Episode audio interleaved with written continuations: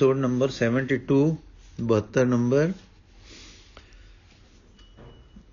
ਬਖਸ਼ਿੰਦ ਮਹਿਰਮ ਸਾਖੀ ਦਾ ਦੂਜਾ ਭਾਗ ਇੱਕ ਅਲੂਚਿਆਂ ਦੇ ਬੂਟਿਆਂ ਦੀ ਜੰਗੀ ਹੈ ਪਰ ਸਾਰੇ ਅਪਤ ਹਨ ਨਾ ਫੁੱਲ ਨਾ ਫਲ ਨਾ ਪੱਤਾ ਹੈ ਡੋਡਰ ਡਾਲੀਆਂ ਦੀ ਉਦਾਸੀ ਹੀ ਉਦਾਸੀ ਛਾ ਰਹੀ ਹੈ ਇਹਨਾਂ ਬੂਟਿਆਂ ਵਿੱਚੋਂ ਪੈ ਰਹੀ ਧੁੱਪ ਵਿੱਚ ਕਵੀ ਸੈਨਾਪਤੀ ਜੀ ਬੈਠੇ ਚੱਲ ਰਹੀ ਵਾਰਤਾਲਾਪ ਵਿੱਚ ਕਹਿ ਰਹੇ ਹਨ, ਹੰਸ ਜੀ, ਠੀਕ ਹੈ, ਮੈਂ ਵੀ ਦਰਸ਼ਨ ਵਿਚਾਰੇ ਗੋਖੇ ਸਨ। ਦੇਸ਼ ਦਿਸ਼ਾਂਤਰ ਫਿਰਿਆ ਸਾਂ, ਸਾਧੂ ਤਪੀ ਹੱਠੀ ਵੇਖੇ ਸਨ, ਪਰ ਮੇਰੀ ਦਸ਼ਾ ਕਵੀ ਭਿੱਖੇ ਵਰਗੀ ਹੀ ਸੀ। ਰਹਿਓ ਸੰਤ ਹੋ ਟੋਲ ਸਾਧ ਬੋ ਤੇਰੇ ਡਿੱਠੇ ਸਨਿਆਸੀ ਤਪਸੀਏ ਮੁਖੋਂ ਇਹ ਪੰਡਤ ਮਿੱਠੇ ਬਰਸ ਏਕ ਹੋ ਫਿਰਿਓ ਕਿਨੇ ਨਾ ਪਰਚੋ ਲਾਇਓ ਕਹਤੀਏ ਕਹਤੀ ਸੁਣੀ ਰਹਿਤ ਕੋ ਖੁਸ਼ੀ ਨਾ ਆਇਓ ਹਰ ਨਾਮ ਛੋੜ ਦੂਜੇ ਲਗੇ ਤਿਨ ਕੇ ਗੁਣ ਹੋ ਕਿਆ ਰਹੋ ਕਿਆ ਕਹੋ ਗੁਰਦੈ ਮਿਲਾਇਓ ਵਿਖਿਆ ਜਿਵ ਤੂੰ ਰਖੈ ਤਿਮ ਰਹੋ ਇੱਥੇ ਹੀ ਆ ਕੇ ਮੇਰੀ ਗੁੰਡੀ ਖੁੱਲੀ ਤੇ ਟਿਕਾਓ ਮਿਲਿਆ ਹੰਸ ਮੈਂ ਵੀ ਇਵੇਂ ਹੀ ਇੱਥੇ ਆਇਆ ਹਾਂ ਪਰ ਸਮਝ ਨਹੀਂ ਪੈਂਦੀ ਕਿ ਮੈਨੂੰ ਖਿਮਾਹੀਨ ਕਹਿ ਕੇ ਕਿਉਂ ਪਰੇ ਰੱਖਿਆ ਜਾਂਦਾ ਹੈ। ਮੈਂ ਤੈਨੂੰ ਸੱਚ ਦੱਸਦਾ ਹਾਂ ਕਿ ਮੈਂ ਪੂਰਨ ਜਤੀ ਹਾਂ, ਪੂਰਨ ਬ੍ਰਹਮਚਾਰੀ ਹਾਂ, ਮਨ ਬਚ ਕਾਇਆ ਕਰਕੇ ਬਚਦਾ ਰਿਹਾ ਹਾਂ, ਮੈਂ ਸਤਵਾਦੀ ਰਿਹਾ ਹਾਂ, ਕਦੇ ਝੂਠੇ ਨਾਲ ਮੇਰੀ ਜੀਬ ਨੇ ਸਪਰਸ਼ ਨਹੀਂ ਕੀਤਾ, ਮੈਂ ਅਚੋ ਅਚੋਰੀਏ ਰਿਹਾ ਹਾਂ ਜਿਸ ਨੂੰ ਸ਼ਾਸਤਰ ਅਸਤੇਜ ਵੀ ਕਹਿੰਦੇ ਹਨ। ਮੈਂ ਕਦੇ ਕਿਸੇ ਦੇ ਧਨ ਦਾ ਲੋਭ ਨਹੀਂ ਕੀਤਾ। ਮੈਂ ਅਪਰਗ੍ਰਹਿ ਅਰਥਾਤ ਮੋਹ ਦੇ ਪੂਰਨ ਤਿਆਗ ਵਿੱਚ ਰਿਹਾ ਹਾਂ। ਇਥੋਂ ਤੱਕ ਕਿ ਮੇਰਾ ਤਿਆਗ ਗਿਆ ਸੀ ਕਿ ਕੁਝ ਚਿਰ ਮੈਂ ਬਸਤਰ ਵੀ ਨਹੀਂ ਪਹਿਨੇ। ਅਹਿੰਸਾ ਮੇਰਾ ਧਰਮ ਧਰਮ, ਪਰਮ ਧਰਮ ਰਿਹਾ ਹੈ। ਸਤਿਗੁਰੂ ਜੀ ਮੈਨੂੰ ਖਿਮਾਹੀਨ ਕਹਿੰਦੇ ਹਨ। ਮੈਂ ਅਹਿੰਸਾ ਇਥੋਂ ਤੱਕ ਨਿਭਾਈ ਹੈ ਕਿ ਮੈਂ ਕਦੇ ਜੀਵ ਮਾਤਰ ਨਹੀਂ ਦੁਖਾਇਆ। ਮੈਂ ਜੀਵਾਂ ਤੇ ਦਇਆ ਵੀ ਪੂਰੀ ਪੂਰੀ ਪਾਲੀ ਹੈ। ਮੱਛਰ ਤੇ ਜੂ ਤੱਕ ਦੀ ਵੀ ਪਾਲਣਾ ਕੀਤੀ ਹੈ। ਮੈਂ ਬੈਠਣ, ਉੱਠਣ, ਤੁਰਨ, ਖਾਣ ਵਿੱਚ ਅਧ ਦਰਜੇ ਦੀ ਅਹਿੰਸਾ ਦਾ ਖਿਆਲ ਰੱਖਿਆ ਹੈ। ਇਸ ਲਾਲਸਾ ਵਿੱਚ ਕਿ ਮੇਰੀ ਪੂਰਨ ਅਹਿੰਸਾ ਕਿਵੇਂ ਸਿਰੇ ਚੜੇ ਮੈਂ ਸਭ ਕੁਝ ਖਾਣਾ ਛੱਡ ਕੇ ਪੱਤਿਆਂ ਤੇ ਆ ਗਿਆ। ਪਰ ਇੱਕ ਦਿਨ ਪੱਤੇ ਤੇ ਵੀ ਕੁਝ ਅਤ ਨੰਨੇ ਜੀਵ ਦਿਸ ਪਏ। ਫਿਰ ਮੈਂ ਬਿਛਾਂ ਦੇ ਸੁੱਕੇ ਟੁੰਡ ਦਾ ਜੋ ਆਟਾ ਜਿਹਾ ਬਣ ਜਾਂਦਾ ਹੈ, ਖਾਣ ਤੇ ਰਹਿ ਗਿਆ। ਪਰ ਇੱਕ ਦਿਨ ਇਸ ਵਿੱਚ ਵੀ ਜੀਵ ਪਏ ਦੇਖੇ, ਤਦ ਮੈਂ ਇਹ ਵੀ ਛੱਡਿਆ ਤੇ ਫਿਰ ਸਧਾਰਨ ਭੋਜਨ ਤੇ ਆ ਗਿਆ। ਇੰਨੀ ਅਤ ਕਰਕੇ ਨਾ ਕਾਮਯਾਬੀ ਦਾ ਮੂੰਹ ਦੇਖ ਕੇ ਮੇਰੇ ਦਿਲ ਨੇ ਨਸ਼ਾ ਖਾਦਾ ਨਿਰਾਸ਼ਤਾ ਛਾਈ ਤੇ ਮੈਂ ਘਬਰਾ ਕੇ ਮਨ ਛੱਡ ਕੇ ਹੋਰ ਤਲਾਸ਼ ਵਿੱਚ ਟੁਰ ਪਿਆ ਸਾਂ। ਹੁਣ ਤੂੰ ਸੋਚ ਲੈ, ਜਿਸ ਨੇ ਇਤਨੀ ਅਹਿੰਸਾ ਪਾਲੀ ਹੋਵੇ, ਖਿਮਾਹੀਨ ਕਿਉਂ ਹੈ? ਸੈਨਾਪਤੀ ਭਾਈ, ਦੁੱਖ ਨਾ ਦੇਈ ਕਿਸੇ ਜੀ, ਤਾਂ ਸਤਗੁਰ ਵੀ ਕਹਿੰਦੇ ਹਨ ਪਰ ਤੁਸੀਂ ਤਾਂ ਉਸ ਅਹਿੰਸਾ ਵਿੱਚ ਪਏ ਹੋ, ਪਏ ਕਿ ਜੋ ਨਾ ਹੋ ਸਕੇ। ਭਲਾ ਜੇ ਗਊ ਦੇ ਜ਼ਖਮ ਵਿੱਚ ਕ੍ਰਿਮ ਪੈ ਜਾਣ, ਤਾਂ ਜੇ ਇਸ ਪਰ ਦਇਆ ਨਾ ਕਰੇ, ਤਾਂ ਅਹਿੰਸਾ ਜੀਵ ਦਇਆ ਤੱਕ ਨਾ ਆਪੜੀ ਗਾਂ ਦੁਖੀ ਹੋ ਰਹੀ ਤੇ ਮਰ ਗਈ। ਹਾਲਾਂਕਿ ਉਸ ਦੀ ਜਿੰਦ ਬਚ ਸਕਦੀ ਸੀ ਤੇ ਜੇ ਦਇਆ ਕਰੇ, ਤੇ ਬਰੋਜਾ ਤੋਂ ਤੇਲ ਆਦ ਜ਼ਖਮਾਂ ਪਰ ਪਾ ਕੇ ਕ੍ਰਿਮ ਮਾਰ ਕੇ ਬਿਮਾਰ ਗਾਂ ਨੂੰ ਵਲ ਕਰ ਦੇਵੇ, ਤਾਂ ਉਹ ਗਾਂ ਤੇ ਦਇਆ ਪਰ ਜ਼ਖਮ ਵਿੱਚ ਪਏ ਕ੍ਰਿਮਾਂ ਦੀ ਹਿੰਸਾ ਹੋ ਗਈ। ਹੰਸ ਠੀਕ ਕਹਿੰਦੇ ਹੋ। ਮੈਂ ਤਦੇ ਤਾਂ ਉਦਾਸ ਹੋ ਆਪਣੇ ਮਨ ਤੋਂ ਤੁਰ ਕੇ ਥਾਂ ਥਾਂ ਫਿਰਦਾ ਇੱਥੇ ਆਇਆ ਹਾਂ।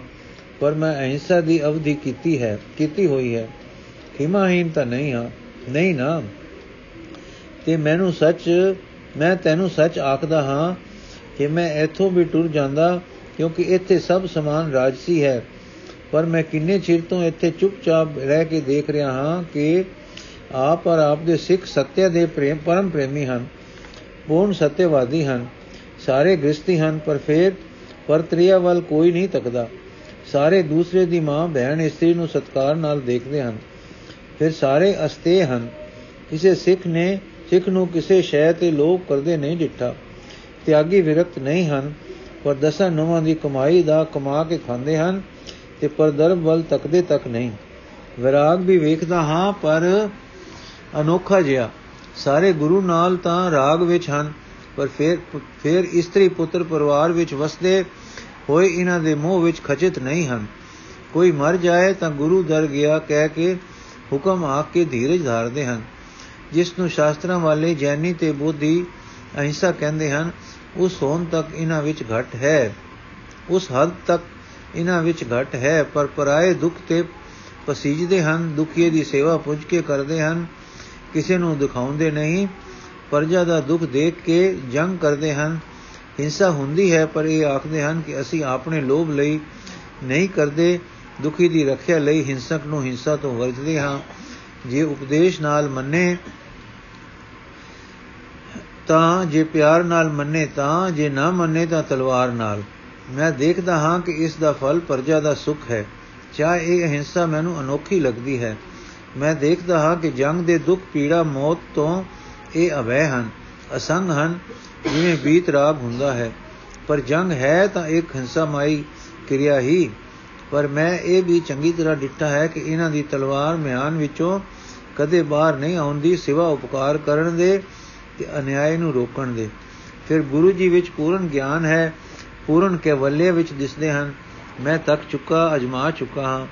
ਪਰ ਸਮਝ ਨਹੀਂ ਪੈਂਦੀ ਕਿ ਪੂਰਨ ਬੀਤ ਰਾਗ ਤੇ ਗਿਆਨੀ ਹੋ ਕੇ ਕਿਵੇਂ ਜਗਤ ਰੱਖਿਆ ਦੀ ਪ੍ਰਵਿਰਤੀ ਗ੍ਰਹਿਣ ਕਰ ਰੱਖੀ ਹੈ ਤੇ ਜੰਗ ਜਦਲ ਦੀ ਹਿੰਸਾ ਤੱਕ ਵਿਹਿਤ ਕਰ ਰੱਖੀ ਹੈ। ਮੈਂ ਅਚਰਜ ਹਾਂ ਕਿ ਪ੍ਰਵਿਰਤੀ ਵਿੱਚ ਨਿਰਵਰਤੀ ਕਿਵੇਂ ਨਿਭ ਰਹੀ ਹੈ।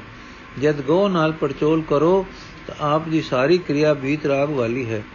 ਮੈਂ ਚਾਹੁੰਦਾ ਹਾਂ ਕਿ ਮੈਨੂੰ ਵੀ ਸਮਝ ਪਵੇ ਉਹ ਕੀ ਖੇਡ ਹੈ ਜੋ ਇੱਥੇ ਵਰਤ ਰਹੀ ਹੈ।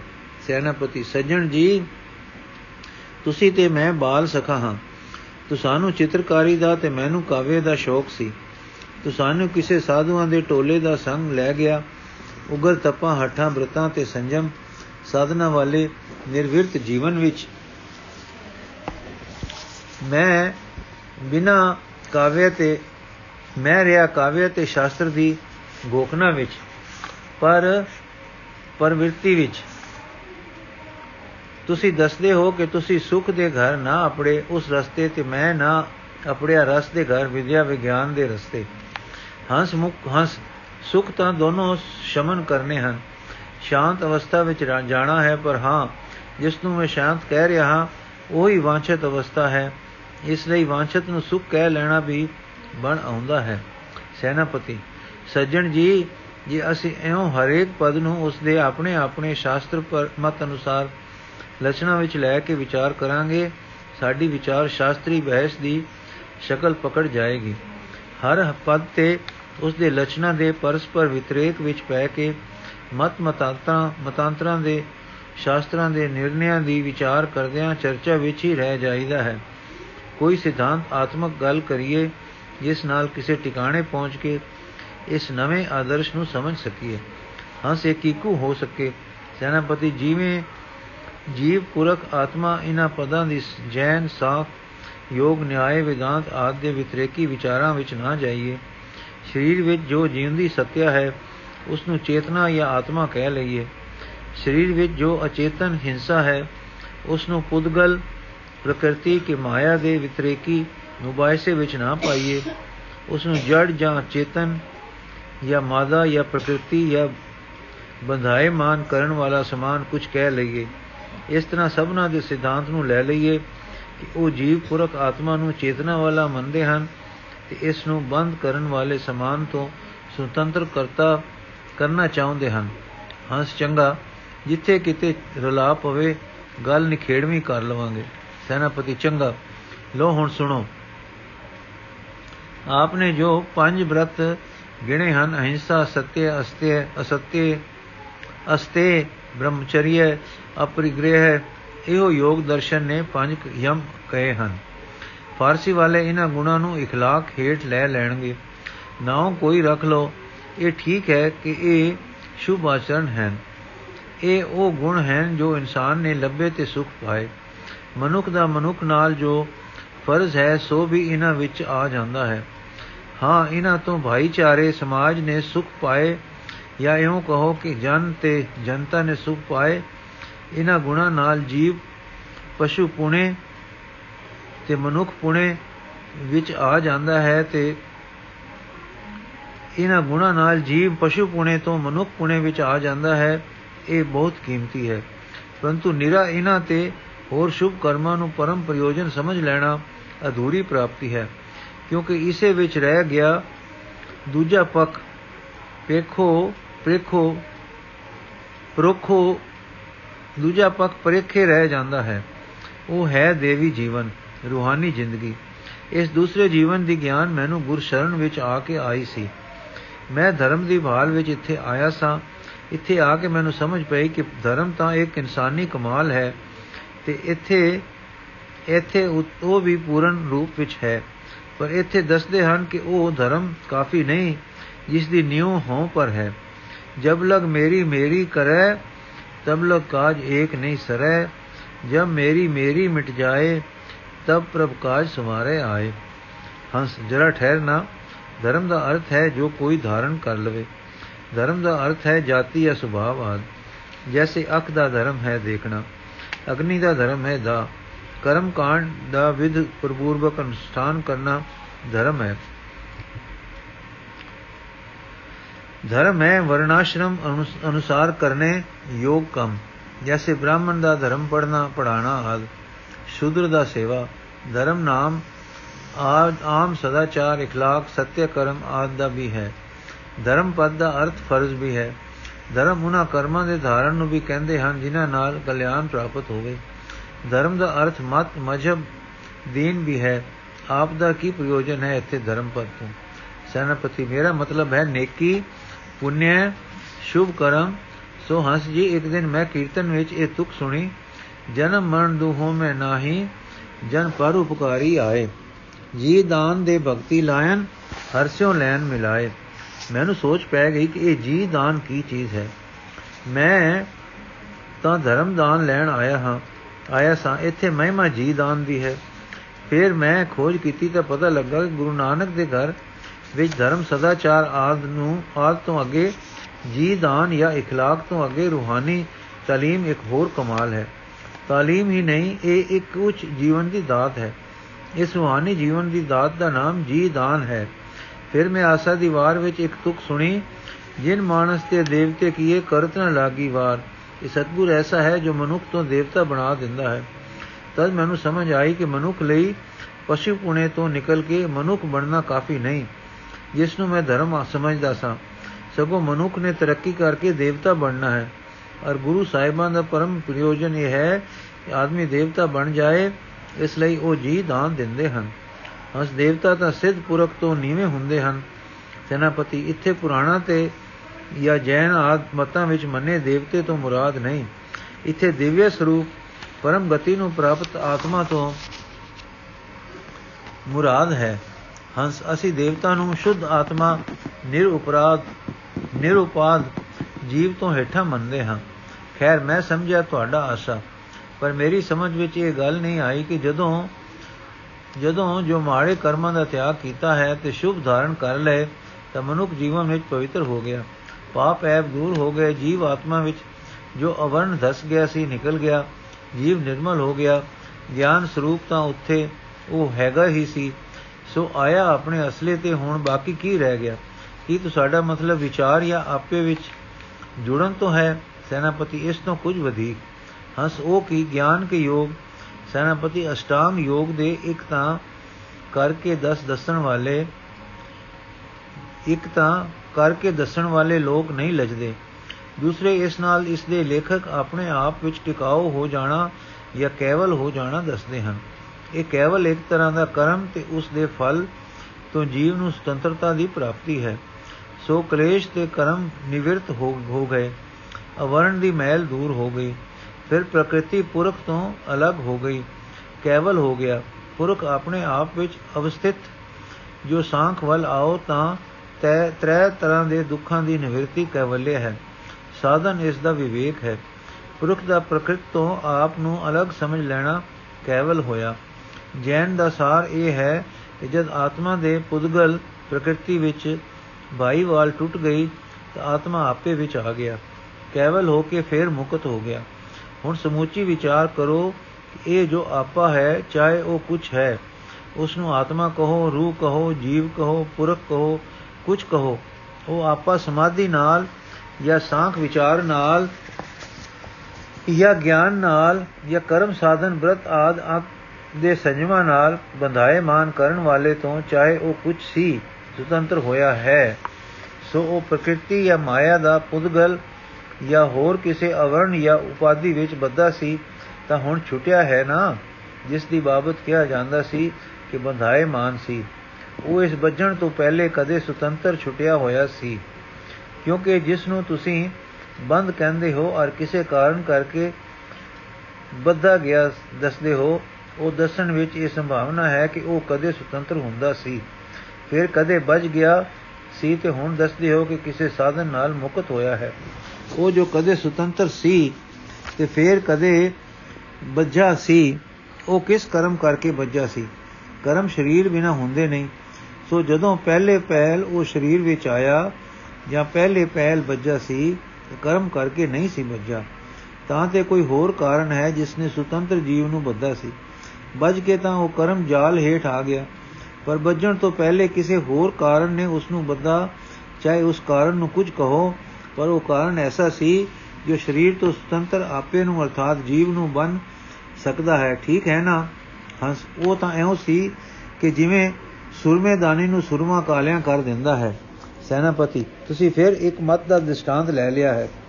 ਮੈਂ ਸਮੂਚਾ ਲੈ ਰਿਹਾ ਹਾਂ ਕਿ ਚਾਹੇ ਉਹ ਕਾਰਨ ਕਿਵੇਂ ਸੀ ਤੇ ਕੁਝ ਸੀ ਜਿਸ ਨੇ ਬਧਾਇਮਾਨ ਕੀਤਾ ਸੀ ਹੰਸ ਹਾਂ ਠੀਕ ਹੈ ਸਮੂਚੀ ਗੱਲ ਹੀ ਕਰੋ ਸੈਨਾਪਤੀ ਲੋ ਹੁਣ ਹੋਰ ਵਿਚਾਰ ਕਰੋ ਇੱਕ ਜੀਵ ਹੈ ਜੋ ਸਮਾਧੀ ਨਾਲ ਜਾਂ ਸਾਖ ਵਿਚਾਰ ਨਾਲ ਜਾਂ ਗਿਆਨ ਨਾਲ ਜਾਂ ਸੰਜਮ ਵਰਤ ਜਾਂ ਹੋਰ ਕਠਨ ਸਾਧਨ ਨਾਲ ਕੇਵਲ ਹੋ ਗਿਆ ਹੁਣ ਉਸ ਉਹ ਉਸ ਹਾਲਤ ਵਿੱਚ ਪਹੁੰਚਾ ਹੈ ਜਿਸ ਵਿੱਚ ਕਦੇ ਪਹਿਲੇ ਸਨਾਤਨ ਵਿੱਚ ਹੁੰਦਾ ਸੀ ਅਰਥਾਤ ਪ੍ਰਕਿਰਤੀ ਜਾਂ ਮਾਇਆ ਜਾਂ ਉਦਗਲ ਦੇ ਫੇਰ ਵਿੱਚ ਫਸਣ ਤੋਂ ਪਹਿਲਾਂ ਉਹ ਜਿਸ ਹਾਲਤ ਵਿੱਚ ਸੀ, ਹੁਣ ਫਿਰ ਉਹ ਸਾਧਨ ਕਰਕੇ ਬੰਧਨ ਰਹਿਤ ਹੋ ਕੇ ਉਸ ਹਾਲਤ ਵਿੱਚ ਪੁੱਜ ਗਿਆ।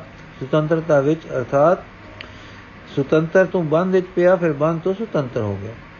ਸੋ ਹੁਣ ਜੋ ਮੁਕਤ ਜਾਂ ਕੇਵਲ ਹੋਇਆ ਹੈ, ਆਪਣੇ ਅਸਲੀ ਬੰਧਨਾਂ ਤੋਂ ਸੁਤੰਤਰ ਰੂਪ ਨੂੰ ਪੁੱਜਾ ਹੈ। ਹੰਸ, ਠੀਕ ਹੈ। ਸੈਨਾਪਤੀ, ਹੁਣ ਰਤਾ ਚਿਤ ਠਹਿਰਾ ਕੇ ਸੋਚ ਕਰੋ ਕਿ ਜੀਵ ਉਸ ਅਵਸਥਾ ਵਿੱਚ ਹੈ, ਜਿਸ ਵਿੱਚੋਂ ਕਦੇ ਉਹ ਬਿਨਾਂ ਕਰਮ ਕੀਤੇ ਬੰਧਨ ਜਾਂ ਫਾਸ ਵਿੱਚ ਗਏ ਫਸਿਆ ਸੀ। ਚਾਹੇ ਉਹ ਬੰਧਨ ਅਗਿਆਨ ਮਾਤਰ ਸੀ, ਚਾਹੇ ਸੱਚਮੁੱਚ ਸੀ, ਕਿਸੇ ਕਾਰਨ ਕਰਕੇ ਜਿਸ ਦਾ ਸਾਨੂੰ ਪਤਾ ਨਹੀਂ ਜਾਂ ਜਿਸ ਦਾ ਨਾਮ ਅਵਿਦਿਆ, ਸਮੀਪਤਾ ਗੁਣ ਗੁਣੀ ਭਾਵ ਅਵਰਨ ਜਾਂ ਪੁਦਗਾਲ ਦਾ ਆਤਮਾ ਵਿੱਚ ਰਲਾਓ, ਜੋ ਜੀ ਆਵੇ, ਨਾਉ ਰੱਖ ਲਵੋ, ਨਾਵਾਂ ਨਾਲ ਗਰਜ ਨਹੀਂ, ਕੋਈ ਕਾਰਨ ਸੀ ਜਿਸ ਨੇ ਪਤਾ ਨਹੀਂ ਕਿਉਂ, ਜੀਵ ਨੂੰ ਪਹਿਲੀ ਵੇਰ ਵਿਹਰ ਦਿੱਤਾ ਸੀ ਜਾਂ ਬੰਦ ਕਰ ਦਿੱਤਾ ਸੀ। ਹੁਣ ਫੇਰ ਜੀਵ ਉਸੇ ਤਰ੍ਹਾਂ ਦਾ ਸੁਤੰਤਰ ਹੈ, ਪਰ ਉਸੇ ਤਰ੍ਹਾਂ ਉਹ ਕਾਰਨ ਉਸ ਨੂੰ ਫੇਰ ਫਸਾ ਸਕਦਾ ਹੈ, ਜਿਸ ਕਾਰਨ ਨੇ ਕਦੇ ਉਸ ਨੂੰ ਅੱਗੇ ਬੰਨ ਲਿਆ ਸੀ। ਹੰਸ ਘਬਰਾ ਕੇ, ਹੈ ਤਾਂ ਠੀਕ, ਪਰ ਬਈ ਜੀਵ ਦਾ ਇਸ ਨੂੰ ਬੰਦ ਕਰਾ ਕਰਾ ਲੈਣਾ, ਕਰਾ ਲੈਣ ਵਾਲੀ ਵਸਤੂ ਦਾ ਨਾਮ ਕੁਝ ਰੱਖੋ। ਹੋਰ ਫੇਰ ਪਰੰਪਰਾ ਤੋਂ ਹੈ, ਫੇਰ ਫਿਰ ਪਰੰਪਰਾ ਤੋਂ ਹੈ ਨਾ, ਇਸ ਦਾ ਆਦ ਹੈ ਨਾ ਅੰਤ ਹੈ। ਸੈਨਾਪਤੀ ਭਲਾ ਜੇ ਇਉਂ ਹੈ ਤਾਂ ਜਿਸ ਚੀਜ਼ ਦਾ ਆਦ ਨਹੀਂ, ਉਸ ਦਾ ਅੰਤ ਹੋ ਨਹੀਂ ਸਕਦਾ। ਜੇ ਇਸ ਦਸ਼ਾ ਪਰੰਪਰਾ ਤੋਂ ਹੈ, ਤਾਂ ਅੱਗੇ ਨੂੰ ਸਦਾ ਰਹੇਗੀ। ਕੇਵਲ ਦਸ਼ਾ ਆਉ ਹੀ ਕਿਕੂ ਫਿਰ ਜੇ ਕਦੇ ਬਜਦੇ ਕਦੇ ਛੁੱਟਦੇ, ਤਾਂ ਇਹ ਗੇੜ ਪਰੰਪਰਾ ਤੋਂ ਹੈ, ਤਾਂ ਇਸੇ ਵਿੱਚ ਸਾਡਾ ਦੁੱਖ ਹੈ। ਅਰਥਾਤ ਅਸੀਂ ਬੰਦ ਮੁਕਤ ਦੇ ਜਾਲ ਵਿੱਚ ਸਦਾ ਟਕਰਾ ਮਾਰਦੇ ਆਏ ਤੇ ਸਦਾ ਮਾਰਾਂਗੇ। ਕੇਵਲ ਹੋ ਕੇ ਕੀ ਲੱਭਾਂ? ਟਿੱਡਾਂ ਦੇ ਗੇੜ ਵਾਂਗ ਕਦੇ ਹੇਠ ਤੇ ਖਾਲੀ, ਕਦੀ ਭਰੇ ਤੇ ਉੱਪਰ। ਹੰਸ ਘਬਰਾ ਕੇ, ਨਹੀਂ, ਕੇਵਲ ਹੋ ਕੇ ਮੁਕਤੀ ਹੈ, ਫਿਰ ਬੰਧਨ ਨਹੀਂ। ਸੈਨਾਪਤੀ ਤਦ ਫਿਰ ਜੀਵ ਆਤਮਾ ਆਪਣੇ ਅਸਲੇ ਵਿੱਚ ਸੁਤੰਤਰ, ਸੁਧ ਚੇਤਨਾ ਰੂਪ ਨਹੀਂ ਸੀ, ਕਿਉਂਕਿ ਉਸ ਦਸ਼ਾ ਨੂੰ ਉਹ ਕੇਵਲ ਕੇਵਲ ਉਪਾਧੀਆਂ ਜਾਂ ਬੰਧਨ ਕਰਨ ਵਾਲੇ ਕਾਰਨਾਂ ਤੋਂ ਸੁਤੰਤਰ ਹੋ ਜਾਣ ਨਾਲ ਕਿਕੂ ਪ੍ਰਾਪਤ ਹੋ ਸਕਦਾ ਹੈ, ਜੋ ਦਸ਼ਾ ਕਿ ਉਸ ਦੀ ਆਪਣੀ ਅਸਲੀ ਔਰ ਸੁਭਾਵਿਕ ਦਸ਼ਾ ਨਹੀਂ ਹੈ ਸੀ। ਉਸ ਦਾ ਨਾਮ ਕੇਵਲ ਜਾਂ ਸਰੂਪ ਵਿੱਚ ਸਥਿਤੀ ਕਿਉਂ ਹੋ ਸਕਦਾ ਹੈ? ਚੰਦਰਮਾ ਦਾ ਚਾਨਣਾ ਹੈ, ਬਦਲਾਂ ਜਾਂ ਗ੍ਰਹਿਣ ਦਾ ਪਰਛਾਵਾਂ ਉਸ ਨੂੰ ਹਰੇਰੇ ਰੰਗ ਦਾ ਕਰ ਦਿਖਾਲਦਾ ਹੈ। ਜਦ ਬੱਦਲ ਪਾਟਦੇ ਹਨ ਜਾਂ ਗ੍ਰਹਿਣ ਦੂਰ ਹੁੰਦਾ ਹੈ, ਉਹ ਅੱਗੇ ਵੜਦਾ, ਚਿੱਟਾ ਹੋ ਲਸਦਾ ਹੈ। ਜੇ ਕਦੇ ਚੰਦਰਮਾ ਦਾ ਪਹਿਲਾ ਰੂਪ ਚਾਨਣਾ ਨਾ ਹੁੰਦਾ, ਤਾਂ ਗ੍ਰਹਿਣ ਮਗਰੋਂ ਜਾਂ ਪਰਛਾਵੇਂ ਤੋਂ ਦੂਰ ਹੋਇਆ ਕਿਕੂ ਚਾਨਣ ਰੂਪ ਹੋ ਜਾਂਦਾ? ਹੰਸ ਠੀਕ ਹੈ, ਪਰ ਜੇ ਇਉਂ ਕਹੀਏ ਕਿ ਜੀਵ ਕਦੇ ਜੀਵ ਸੀ ਹੀ ਨਹੀਂ ਇੱਕ ਚਿਦਾਨੰਦ ਸਾਰੇ ਪਰਿਪੂਰਨ ਹੈ। ਉਸ ਵਿੱਚ ਕ੍ਰਮ, ਬ੍ਰਹਮ ਨੇ ਜੀਵ ਤੇ ਬੰਦ ਮੋਖ ਦਾ ਖਿਆਲ ਪਾਇਆ ਸੀ। ਜਦ ਇਹ ਬਣ ਕਟ ਗਿਆ, ਤਦ ਜੋ ਕੇਵਲ ਰਹਿ ਗਿਆ, ਉਹ ਜੀਵਾਤਮਾ ਨਹੀਂ, ਆਤਮਾ ਹੈ। ਸੈਨਾਪਤੀ ਫੇਰ ਵੀ ਉਹ ਗੱਲ, ਕਦੇ ਇਹ ਭ੍ਰਮ ਉਸ ਵਿੱਚ, ਜਿਸ ਨੂੰ ਤੁਸੀਂ ਚਿਦਾਨੰਦ ਕਹਿੰਦੇ ਹੋ, ਨਹੀਂ ਸੀ। ਕਦੇ ਆਇਆ, ਕਦੇ ਹਟ ਗਿਆ। ਇਸ ਤੋਂ ਨਤੀਜਾ ਨਿਕਲਿਆ ਕਿ ਕਦੇ ਫੇਰ ਪੈਣ ਦੀ ਸੰਭਾਵਨਾ ਹੈ, ਫੇਰ ਪੈ ਸਕਦਾ ਹੈ। ਜੀ ਕੋ ਅੱਗੇ ਕਦੇ ਉਸ ਵਿੱਚ ਆ ਪਿਆ ਸੀ, ਚੰਦਰਮਾ ਤਾਂ ਸਦਾ ਚੰਦਰਮਾ ਹੈ, ਪਰ ਬਦਲਾ ਨੇ ਨਾ ਉਸ ਨੂੰ ਬੱਧਾ ਨਾ ਮੋਖ ਕੀਤਾ, ਪਰ ਬਦਲਾ ਦੇ ਆਉਣ ਨੇ ਜਿਸ ਤਰ੍ਹਾਂ ਦਾ ਹਨੇਰਾ ਵੀ ਪਾਇਆ, ਉਹ ਚਾਹੇ ਕਿਸੇ ਤਰ੍ਹਾਂ ਦਾ ਹੈ, ਆਸ਼ਾਦਨ ਕਰਦਾ ਹੈ, ਤੇ ਬਦਲਾ ਨੂੰ ਕਿਸੇ ਉਪਾਅ ਨਾਲ ਉਡਾ ਦਿੱਤਾ। ਉਡਾ ਦਿੱਤਿਆਂ ਇੱਕ ਕੀਕੂ ਹੋ ਗਿਆ ਕਿ ਇਹ ਬਦਲ ਫੇਰ ਨਹੀਂ ਆ ਸਕਦੇ। ਨਾਮ ਨਿਰਵਾਣ ਰੱਖੋ, ਕੇਵਲ ਕੇਵਲ ਰੱਖੋ, ਮੋਖ ਰੱਖੋ, ਮੁਕਤੀ ਰੱਖੋ ਕੁਝ ਰੱਖੋ ਕਾਰਨ ਦਾ ਨਾਮ ਅਵਿਦਿਆ ਰੱਖੋ, ਭਰਮ ਰੱਖੋ, ਮਾਇਆ ਰੱਖੋ, ਪ੍ਰਧਾਨ ਦਾ ਮੇਲ ਰੱਖੋ, ਪੁਦਗਾਲ ਰੱਖੋ, ਪੁਦਗਾਲ ਦਾ ਇਸ ਪ੍ਰਕਾਰ ਦਾ ਪ੍ਰਕਾਸ਼ ਰੱਖੋ, ਜਿਵੇਂ ਸੁਰਮੇ ਦਾਨੀ ਵਿੱਚ ਪਿਆ ਸੁਰਮਾ ਸੁਰਮੇ ਦਾਨੀ ਨੂੰ ਕਾਲਿਆਂ ਕਰ ਦਿੰਦਾ ਹੈ। ਗੱਲ ਉੱਥੇ ਦੀ ਉੱਥੇ ਹੈ ਜੋ ਇਸ ਦ੍ਰਿਸ਼ਟਾਂਤ ਵਿੱਚ ਕਹੀ ਹੈ। ਹੰਸ, ਹੈ ਤਾਂ ਠੀਕ, ਪਰ ਮੈਨੂੰ ਤੁਹਾਡਾ ਆਸ਼ਾ ਸਾਫ਼ ਨਹੀਂ ਹੋਇਆ। ਮੈਂ ਕਹਿੰਦਾ ਹਾਂ, ਜੇ ਸਾਧਨ ਕਰਕੇ ਕੇਵਲ ਹੋ ਗਿਆ, ਉਹ ਫੇਰ ਕਿਉਂ ਫਸੇ? ਜਦ ਇਸਤਰੀ ਦੇ ਗੁਪਤ ਪਾਪ ਦਾ ਪਤੀ ਨੂੰ ਪਤਾ ਲੱਗ ਗਿਆ, ਫਿਰ ਪਤੀ ਉਸ ਦੇ ਪਿਆਰ ਵਿੱਚ ਨਹੀਂ ਫਸੇਗਾ। ਸੈਨਾਪਤੀ, ਮੈਂ ਕਹਿੰਦਾ ਹਾਂ, ਜੇ ਉਹ ਬੰਧਨ ਤੋਂ ਉਪਾਦੀ ਤੋਂ, ਅਗਿਆਨ ਤੋਂ, ਅਸਾਂਤ ਦਿਸ਼ਾ ਤੋਂ ਸੱਚੀ ਮੁੱਚੀ ਦੇ ਬੰਧਨ ਤੋਂ ਕੁਝ ਕਹੋ, ਮੁਕਤ ਹੋਇਆ ਹੈ, ਤਾਂ ਸੰਭਾਵਨਾ ਹੈ ਕਿ ਕਦੇ ਪਹਿਲੇ ਮੁਕਤ ਸੀ ਤੇ ਬੰਧਨ ਵਿੱਚ ਆਇਆ ਸੀ, ਜੇ ਕੋ ਅੱਗੇ ਮੁਕਤ ਸੀ ਤੇ ਬੰਧਨ ਵਿੱਚ ਆਇਆ ਸੀ। ਇਸੇ ਤਰ੍ਹਾਂ ਜੋ ਅਵਸਥਾ ਉਸਨੇ ਸਾਧਨ ਕਰਕੇ ਹੁਣ ਪ੍ਰਾਪਤ ਕੀਤੀ ਹੈ, ਫਿਰ ਅੱਗੇ ਫਾਂਗਣ ਬੰਧਨ ਵਿੱਚ ਪੈ ਸਕਦੀ ਹੈ। ਉਸ ਦੇ ਪੱਲੇ ਕੀ ਪਿਆ? ਜੇ ਬੰਧਨ ਵਿੱਚ ਪੈਣਾ ਤੇ ਮੁਕਤ ਹੋਣਾ ਸਦਾ ਤੋਂ ਹੈ, ਇਸ ਦਾ ਆਦ ਕਦੇ ਨਹੀਂ ਹੋਇਆ, ਤਦ ਇਸ ਦਾ ਅੰਤ ਵੀ ਨਹੀਂ। ਤਦ ਸਾਫ਼ ਹੈ ਕਿ ਤੁਸੀਂ ਆਪ ਮੰਨ ਲਿਆ ਕਿ ਕੇਵਲ ਸਦਾ ਸੁਤੰਤਰਤਾ ਨਹੀਂ, ਗੇੜ ਵਿੱਚ ਇੱਕ ਸਮਾਂ ਹੈ। ਜੇ ਕਹੋ, ਜੋ ਹੁਣ ਕਿਹਾ, ਜੇ ਕਿ ਪਹਿਲਾਂ ਜੀਵ ਨੂੰ ਸੋਝੀ ਨਹੀਂ ਸੀ, ਇਸ ਕਰਕੇ ਫਸ ਗਿਆ। ਹੁਣ ਸੋਝੀ ਆਈ ਹੈ ਤਜਰਬੇਕਾਰ ਹੋ ਗਿਆ ਹੈ। ਹੁਣ ਛੁੱਟ ਕੇ ਫੇਰ ਨਾ ਫਸੇਗਾ, ਤਾਂ ਤੁਸੀਂ ਜੀਵ ਨੂੰ ਆਦ ਵਿੱਚ ਅਗਿਆਨੀ ਮੰਨ ਲਿਆ ਔਰ ਇਸ ਮੰਨਣ ਵਿੱਚ ਉਸ ਦੇ ਸਰੂਪ ਦਾ ਗਿਆਨਵਾਨ ਸੁਨੰਤਰ ਆਤਮਾ ਬ੍ਰਹਮ ਚੇਤਨ ਹੋਣਾ ਖੰਡਨ ਹੋ ਗਿਆ, ਕਿਉਂਕਿ ਗਿਆਨ ਨੇ ਜਾਂ ਸਾਧਨਾ ਨੇ ਸਦਾ ਚੇਤਨਤਾ ਵਾਲੇ ਜੀਵ ਦੇ ਉਹ ਬੰਧਨ ਕੱਟਣੇ ਹਨ, ਉਹ ਉਪਾਦੀ ਮੇਟਣੀ ਹੈ, ਉਹ ਹਨੇਰਾ ਦੂਰ ਕਰਨਾ ਹੈ, ਜਿਸ ਨੂੰ ਜਿਸ ਨੇ ਉਸ ਨੂੰ ਆਛਾਦਨ ਕੀਤਾ ਹੈ, ਜੋ ਜੇ ਆਦ ਵਿੱਚ ਅਗਿਆਨੀ ਹੈ ਤਾਂ ਉਸ ਦਾ ਅਸਲਾ ਅਗਿਆਨ ਹੈ, ਤਾਂ ਫਿਰ ਦੱਸੋ ਕਿ ਅਗਿਆਨ ਦਾ ਅਸਲਾ ਕਿਕੂ ਬਦਲੇਗਾ? ਅਗਿਆਨ ਤਾਂ ਉਸ ਦਾ ਸੁਭਾਵ ਜਾਂ ਸਹਿਜ ਗੁਣ ਹੋ ਜਾਏਗਾ ਉਪਾਦੀ ਕਿਕੂ ਰਹੇਗਾ? ਹੰਸ ਹੈ ਤਾਂ ਠੀਕ, ਫਿਰ ਹੈ ਕੀ? ਸੈਨਾਪਤੀ ਮੈਂ ਕੀ ਦੱਸਾਂ? ਮੇਰੀ ਵਿਦਿਆ ਜਾਂ ਮੇਰੀ ਵਿਚਾਰ ਦੇ ਜਿੰਨੇ ਟਿਕਾਣੇ ਸਨ, ਇਸੇ ਘਰ ਆ ਕੇ ਸਾਰੇ ਹਿਲ ਗਏ। ਜਿਕੂ ਅੱਜ ਮੈਂ ਤੇਰੇ ਹਿਲਾਏ ਹਨ, ਤੀਕੂ ਭਾਈ ਨੰਦ ਲਾਲ ਜੀ ਨੇ ਮੇਰੇ ਹਿਲਾਏ ਸਨ। ਮੈਨੂੰ ਸਮਝ ਪਈ ਕਿ ਜਿੰਨੇ ਉਪਦੇਸ਼ ਹਨ ਇਹ ਸਭ ਨਿੰਦਣ ਯੋਗ ਨਹੀਂ ਹਨ, ਪਰ ਇਹ ਸਾਰੇ ਜਾਂ ਤਾਂ ਇਖਲਾਕੀ ਸਬਕ ਹਨ ਜਾਂ ਫਲਸਫੇ ਅਰਥਾਤ ਦਰਸ਼ਨ ਵਿਦਿਆ ਦੇ ਹਨ। ਇਹ ਸਾਰੇ ਫਲਸਫੇ ਗਿਆਨ ਜਾਂ ਇਹਨਾਂ ਨੂੰ ਵਰਣਨ ਕਰਨ ਦੇ ਢੰਗ ਸਨ। ਸਾਡੇ ਮਨ ਦੇ, ਬੁੱਧੀ ਦੇ, ਸੁਭਾਵ ਦੇ ਯਤਨ ਹਨ। ਅਸਲੀਅਤ ਨੂੰ ਖੋਜਣ, ਸਮਝਣ ਜਾਂ ਸਮਝਾਉਣ ਦੇ ਨਿਰਾ ਐਉਂ ਯਥਾਰਥ ਪ੍ਰਾਪਤ ਨਹੀਂ ਹੋ ਰਿਹਾ। ਅਰਥਾਤ ਜੀ ਕੋ ਜਿਸ ਤਰ੍ਹਾਂ ਜਿੱਥੇ ਦੇਸ਼ ਕਾਲ ਦਸ਼ਾ ਤੋਂ ਪਰੇ ਜਾਂ ਹੋਰ ਕਿਸੇ ਤਰ੍ਹਾਂ ਦੇ ਹਾਲ ਹਨ ਉਕਰ ਉੱਥੇ ਉਸ ਨੂੰ ਅਸੀਂ ਪ੍ਰਾਪਤ ਨਹੀਂ ਹੋਏ। ਜਾਂ ਐਉਂ ਸਮਝੋ ਕਿ ਅਸੀਂ ਉਸ ਵਿੱਚ ਜੋ ਕਦੇ ਵੀ ਕਲੇਸ਼, ਕਰਮ, ਅਗਿਆਨ ਜਾਂ ਭੁਲੇਖੇ ਵਿੱਚ ਨਹੀਂ ਆਇਆ, ਪ੍ਰਾਪਤ ਨਹੀਂ ਹੋਏ, ਉਸ ਟਿਕਾਣੇ ਵਿੱਚ ਪ੍ਰਾਪਤ ਹੋਇਆ ਸੰਭਾਵਨਾ ਹੋ ਸਕਦੀ ਹੈ ਕਿ ਫਿਰ ਅਸੀਂ ਫਾਈ ਵਿੱਚ ਨਾ ਫਸੀਏ। ਉਸ ਤੋਂ ਉਰੇ ਜੇ ਸਾਧਨ ਜਾਂ ਵਿਚਾਰਾਂ ਹਨ, ਉਹ ਸਾਡੇ ਕਰਮ ਜਾਲ ਤੋਂ ਛੁਟਕਾਰੇ ਦੀ ਵਾਕਤੀ ਦੇ ਸਾਧਨ ਵਾਕਵੀ ਦੇ ਸਾਧਨ ਹਨ। ਜੋ ਸਾਨੂੰ ਇਕੱਲੇ ਜਾਂ ਸੁਤੰਤਰ ਜਾਂ ਕੇਵਲ ਅਰਥਾਤ ਆਪਣੀ ਪਹਿਲੀ ਹਾਲਤ ਵਿੱਚ ਲੈ ਜਾਂਦੇ ਹਨ, ਪਰ ਜਿੱਥੇ ਮਾਨੋ ਫੇਰ ਫਸਣ ਦੀ ਸੁਭਾਵਨਾ ਵਿੱਚ ਹਾਂ। ਇਹ ਇੱਕ ਐਸਾ ਟਿਕਾਣਾ ਹੈ ਜਿਸ ਨੂੰ ਅਧ ਵਿਚਕਾਰਲਾ ਟਿਕਾਣਾ ਕਹਿਣਾ ਚਾਹੀਏ। ਅਰਥਾਤ ਇਨਸਾਨੀ ਕਮਾਲ ਦੇ ਅੰਤ ਅਤੇ ਰੂਹਾਨੀ ਕਮਾਲ ਦੇ ਵਿਚਕਾਰ, ਹਾਂ, ਇਨਸਾਨੀ ਕਮਾਲ ਦੀ ਚੋਟੀ ਪਰ ਅਤੇ ਦੇਵੀ ਰੂਹਾਨੀ ਪਦ ਜੀਵਨ ਦੇ ਆਦ ਵਿੱਚ ਮੱਧ ਭਾਗ ਦੇ ਨੁਕਤੇ ਉੱਤੇ। ਵਾਹਿਗੁਰੂ ਜੀ ਕਾ ਖਾਲਸਾ, ਵਾਹਿਗੁਰੂ ਜੀ ਕੀ ਫਤਿਹ। ਅਗਲਾ ਹਿੱਸਾ ਸਾਖੀ ਦਾ ਅਸੀਂ ਕੱਲ ਪੜਾਂਗੇ